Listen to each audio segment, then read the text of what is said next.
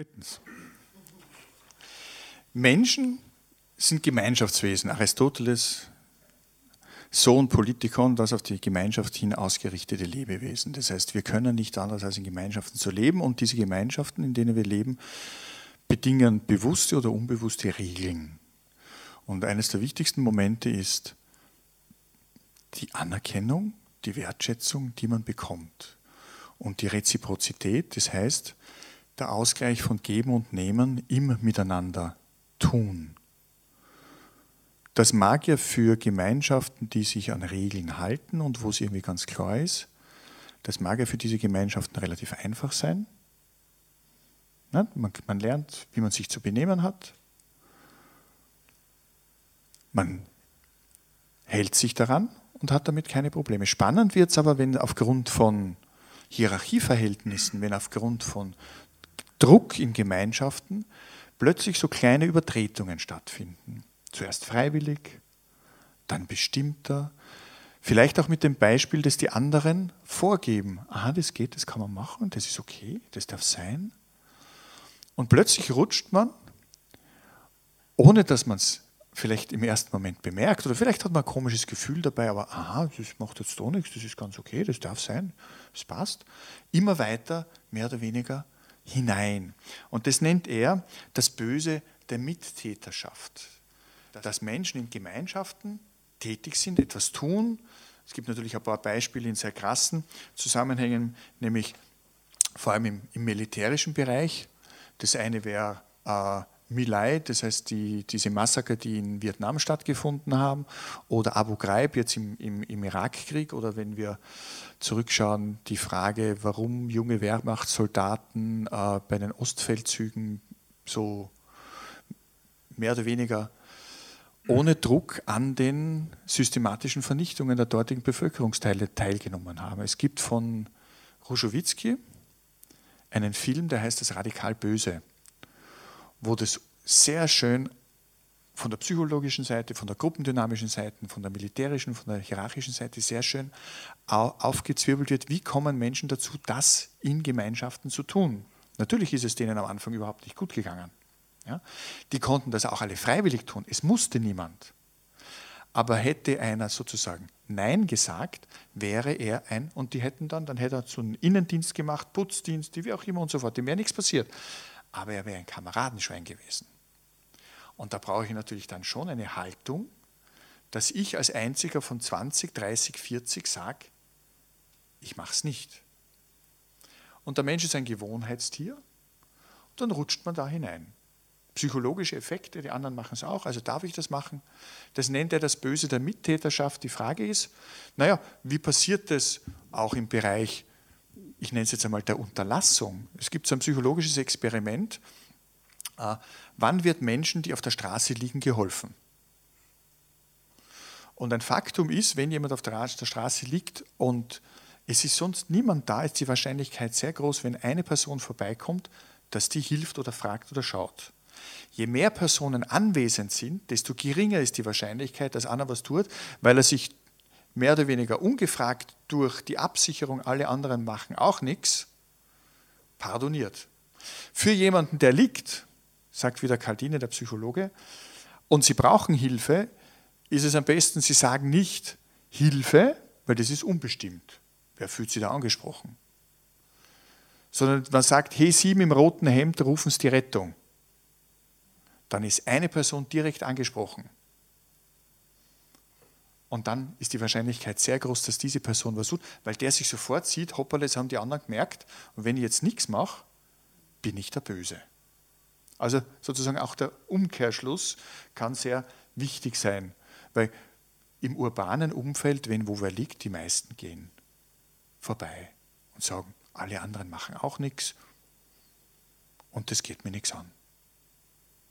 Das wäre der Übergang von Nummer drei zu Nummer vier.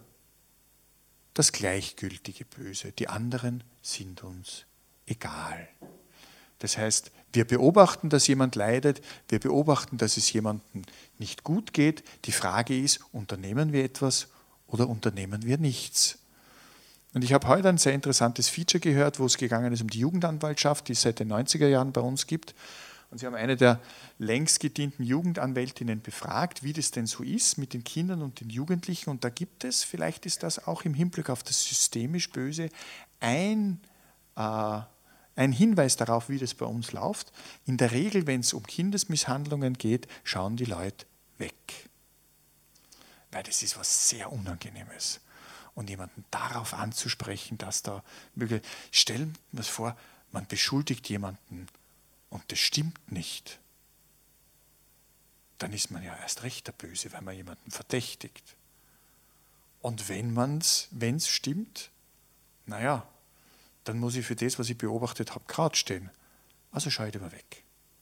Und das ist auch in Kindergärten, in Schulen immer ein ganz, ganz schwieriges Problem. Deshalb gibt es ja auch jetzt uh, Power, for, Power for Me und andere Initiativen, wo in die Schulen gegangen wird, wo mit den Kindern gearbeitet wird, was, was sind Grenzen, was sind Abgrenzungen und so weiter und so fort, damit da vielleicht die Kinder auch merken, dass da Grenzen überschritten wird. Aber auf der anderen Seite spricht er davon, dass Leid der anderen ist uns egal und er geht sogar noch weiter und zieht da eben Freud heran, der aus seiner Erfahrung her zwei große, Freude ist jetzt nicht mehr ganz aktuell, aber zumindest zwei große Antagonisten gegenüberstellt. Auf der einen Seite ist es der Liebestrieb und auf der anderen Seite ist es der Todestrieb. Das heißt, auch diese Lust am Untergang, diese Lust am Schmerz, diese Lust am Scheitern, die ist in uns. Und die ist natürlich noch viel besser, wenn es den anderen erwischt. Ja, darum hat man auch im, im, englischen Sprachraum das Wort Schadenfreude aus dem Deutschen übernommen, das gibt es nämlich dort nicht. Ja? Ja? Schadenfreude. Man hat Freude daran, dass jemand anderer einen Schaden hat, beziehungsweise das ist das gleichgültige, das gleichgültige Böse und, und Freud spricht eben davon, dass der Mensch primär ein, feindlich, ein feindseliges Wesen ist. Da klingt ein bisschen das noch durch, was René Descartes gesagt hat, der Mensch ist des Menschen Wolf. Steht übrigens auf der nächsten Seite dann, der Mensch ist des Menschen Gott. Also beide Faktoren spielen eine Rolle in dem Leviathan, in dem Werk von Descartes. Mhm. Also es gibt einen Briefwechsel zwischen Einstein und Freud, wo der Einstein die Hoffnung ausspricht, dass sozusagen die Psychoanalyse eben dazu äh, helfen wird, dass es weniger Krieg und weniger Leid und weniger Krankheit gibt. Und der Freud hat gesagt, es tut mir furchtbar leid, diese Hoffnung muss ich zerstören. Das wird es nicht spüren. Der Mensch hat teilweise eine Lust am eigenen Untergang, an der Selbstzerstörung. Und äh, das ist auch ein, ein Moment des Bösen. Jetzt sind wir dabei, dass jemand einfach das auf, aufgrund einer Erkrankung, kognitiv oder wie auch immer, nicht mehr wahrnehmen kann, was für ein Leiden er anderen zufügt. Was ich noch dazu nehmen möchte, das wäre dann der Punkt 5. Wie schaut es aus, wie seht ihr das sozusagen im Hinblick auf, gibt es so etwas wie ein vererbtes Böses. Kann sein, dass jemand aufgrund der Umstände, in denen er hineingeboren wird oder aufgrund der, Erlebnisse, die er hat, eher da, da, dazu tendiert, keinen so starken moralischen Kompass zu haben wie jemand anderer. Ne? Ich meine, es kann jemand anderer immer noch als schlechtes Beispiel dienen. Ich muss es nicht tun, ja. Aber das ist die Frage, ob ich es ob überhaupt dann wahrnehme, wenn ich aus, einer, aus einem Umfeld kommen, in dem Gewalt, in dem Aneignung, Aneignung von, von, von, von Eigentum, in dem Ehrenmorde, in dem Blutrache. Ja, da sind wir aber dann beim systemischen Bösen. Ne? Die Sachen verschwimmen dann ein bisschen ineinander. Ja? Ich habe auch sozusagen, ich kann das jetzt nur, nur, nur anstreifen, ja? dass es einfach verschiedene Formen und Zugänge gibt, wie man was, und wir sind ja jetzt sehr stark auch auf, auf, auf der individuellen Ebene. Wir haben das, ob da jetzt irgendein Gott oder wie auch immer zuständig ist für das Ganze, das haben wir ja schon lange verlassen. Wir sind ja sozusagen in, dem, in der Handlungsverantwortung des Einzelnen. Und das betrifft unterschiedliche Gegebenheiten und, und, und, und Umstände. Nicht? Also bin ich ein Mitläufer und mache es halt, weil es jetzt irgendwie gerade passt. Nicht? Oder habe ich irgendwelche generationenübergreifende Dinge, die mich begleiten, die mich in einer bestimmten Situation dazu bringen, das oder das so, so zu tun. Wobei natürlich dann die Frage ist, äh, bin ich dann noch verantwortlich dafür oder nicht? Das, müssen dann, das, das muss dann im rechtlichen oder, oder, oder medizinischen Rahmen oder wie auch immer entschieden werden. Da gibt es dann Gutachten dazu. Das geringere Übel, das wäre die Nummer 6.